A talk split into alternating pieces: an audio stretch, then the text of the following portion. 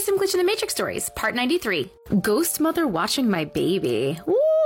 I grew up in the same house my whole life and always remember seeing and hearing weird things, too many to get into. Before this house was built, another home was here. Sadly, many years ago, that house burned down and the whole family passed away in the fire, including a pregnant mother.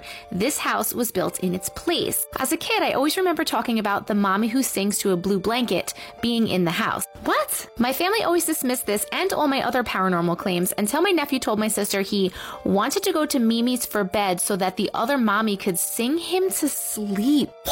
Fast forward 27 years, I now live in my old family home with my husband and our 10 month old son. My husband works out of town and we were packing to take him to his next job site. We were traveling at night so the baby would sleep as it was about a five hour drive. It was about 8 p.m. and I just laid our son down to finish folding some laundry and loading the car. I was standing at our dining room table, which directly faces our living room, where my husband was standing holding the baby monitor with his back to me. He turned around and saw me standing at the table. He completely drained of color, dropped the baby monitor, and ran back the hallway and grabbed our son out of the bed. I was so confused, so when he walked into the living room, clutching him tightly, I asked him what was wrong.